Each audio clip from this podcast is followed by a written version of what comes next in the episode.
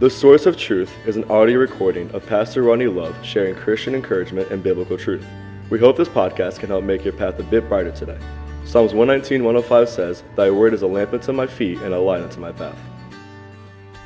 Well, hello. Thank you for joining us and welcome back as we take a few minutes out of our day in God's Word. We're glad you're with us and joining us as we have been studying now for a couple weeks, several weeks now, the book of Matthew, looking through the life of Christ in Matthew's Gospel. And we're going to take just a couple minutes today and look at the last couple verses in Matthew chapter 23. You know, we're in the transition time uh, between Jesus has already entered in what we call the triumphal entry, uh, Palm Sunday, as we would call it. And he is in Jerusalem. He's finishing up his ministry. We just got done taking a couple episodes talking about him scolding the scribes and Pharisees, really fighting um, their false religion, their hypocrisy, really trying to teach the people to recognize this as he is about to, you know, he's about to die, he's about to raise from the grave, and then really prepare the uh, leaders, the disciples, the followers, um, as they are about to embark out and plant a new church, plant this church, start this um, New Testament church that is Jesus, of which he is the cornerstone. And so we come to the end of chapter 23, where he has been, uh, even say, scolding the Pharisees, scribes and Pharisees. And he did this throughout his ministry, but th- this last couple uh, sections, man, he just kind of kept going at them. Well, then he kind of goes back to a level of reflection. And he, while he is to an extent still speaking to the scribes and Pharisees, Pharisees as he's really trying to tell them how bad they are and how they have brought what he's going to talk about. They've brought this as religious leaders. They had a chance to be the ones to keep Jerusalem closed, to keep Israel right with God. They were the ones that kept the place from going into captivity. If you read the book of Judges, um, the book of Judges was set up where Israel was blessed of God as long as they worshiped and followed God alone. And then they would start to, um, a generation would start to follow the gods and the cultures of the day. As they would do that, they would live in sin. God would put them into captivity.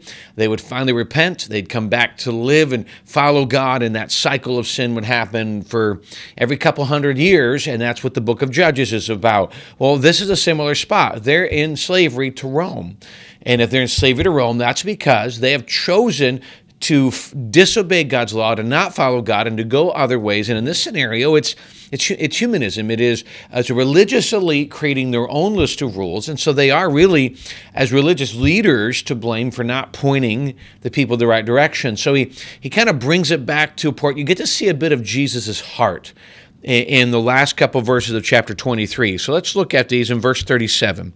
Jesus says, O Jerusalem, Jerusalem, no one who kills the prophets and stones those who are sent to her, excuse me, the one who kills the prophets, how often I wanted to gather your children together as a hen gathers her chicks under her wings, but you were not willing. See, your house is left to you desolate. For I say to you, you shall see me no more till you say, Blessed is he who comes in the name of the Lord. So, what we see at the beginning of this is he defines what Jerusalem is right now. And he says, You are the one, the ones who kill the prophets and stones those who are sent to you. Um, they are so dead set, the religious leadership and those following it are so dead set on making sure that their way is, is the right way. Anybody who comes in with a different perspective, in this case, it's the Messiah, um, they're killing him, they're stoning him with stones. That has been the history of Jerusalem. And he looks and, and he, he just looks at it and says, how, how much I would love just to bring you in like hens do to their mother, I, that chicks do their hen. I would love to come and just, just bring you in and protect you and, and to relinquish you from the Roman slavery and to be able to bring back blessing to you and be able for you to enjoy the many times that Israel enjoyed the great times of blessing from Jehovah God. I would love to bring you back to that. But yet, every time send a messenger your way, you kill him. And obviously, John the Baptist is an example of that. Uh, they are about to put Jesus on a cross, another example of that. They have stoned other. Later, Stephen will be stoned um, by the same group of religious leaders that are doing this. And many, many Christians in the coming days will be stoned and killed and imprisoned for following Jesus Christ. So when you look at this, he looks and says, I would love to do this, but you won't follow. And here's one interesting thing we see. A lot of times in Christianity, uh, we even say in American Christianity, we want God to come down and to fix our problems while we still live a world embrace a world and live a lie that does not follow God. We don't follow God's word. We are all about our own selves. We're all about our flesh. Um, First John, the flesh, you know, world, flesh, and the devil. All the different things that um, we're following. This is the world where we want to embrace the culture. We want to embrace a lot of the sinful lifestyles today, but then we want God to come and bring us revival. We want God to come and throw these things off. And I, I imagine God is saying a similar thing. I'd love to help relinquish some of these things, but a lot of what we see in our country today is a choice. It's a choice by the American church in many occasions to compromise truth and to not really stand strong, and we haven't really passed on to the next generation a, a pure, genuine relationship with Jesus in many occasions, and that's why, statistically speaking, churches are stagnant. You know, across board, the numbers aren't growing like they could. Um, and he says you have found your interest. That's what Demas says. He's forsaken him, having loved his present world. He goes, "You've just your your direction's wrong." I wonder if Jesus doesn't look at us as Americans and and say some of the same things. Now it's different here because he's looking to Jerusalem. He's looking to Israel, the Jewish people, his chosen people, and there is a special bond for him to the Jewish people that Americans don't enjoy. I, I do not believe that the church is the new age of the, of, of Jews. I do not believe America is the replacement of the picture of the Jews. I believe that what God has promised to Israel and the Jews is still coming in our future. And we, as, a, as America, as a local church, are a bit of a, a pause in the church age where God is kind of the stuff coming for Jerusalem will come later, the promises and all that will come later. But right now, he's focusing his attention on this pause in, in history, this church age time.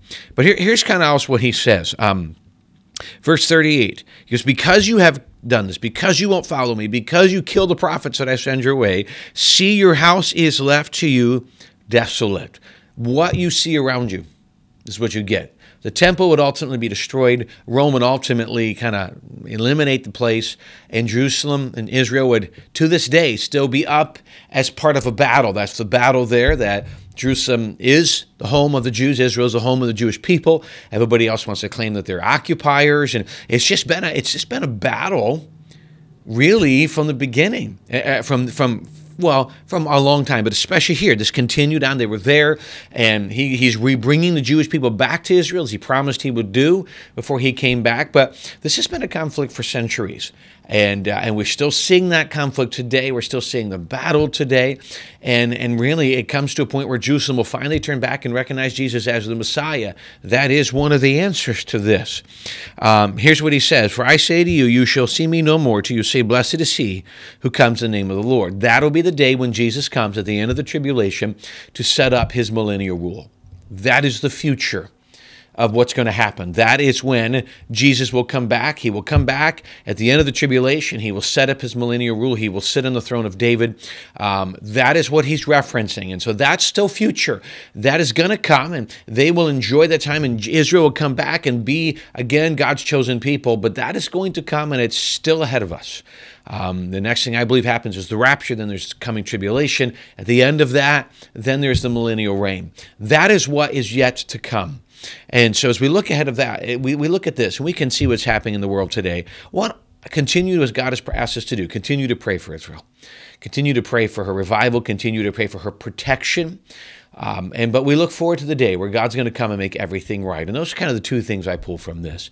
But from a practical perspective, Israel had been given so many blessings and yet chose to not recognize Jesus. May we not make the same mistake.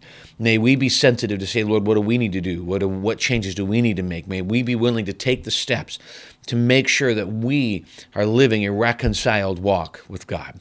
Thanks for joining us as we finish out this week together. Appreciate the time you've given us to be part of your day. Hope it's an encouragement.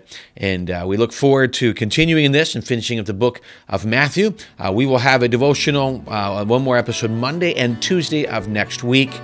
Um, for the Thanksgiving week, and there'll be nothing Wednesday through Friday. Enjoy the time with your family. So, thanks again for joining us. We look forward to seeing you again on Monday.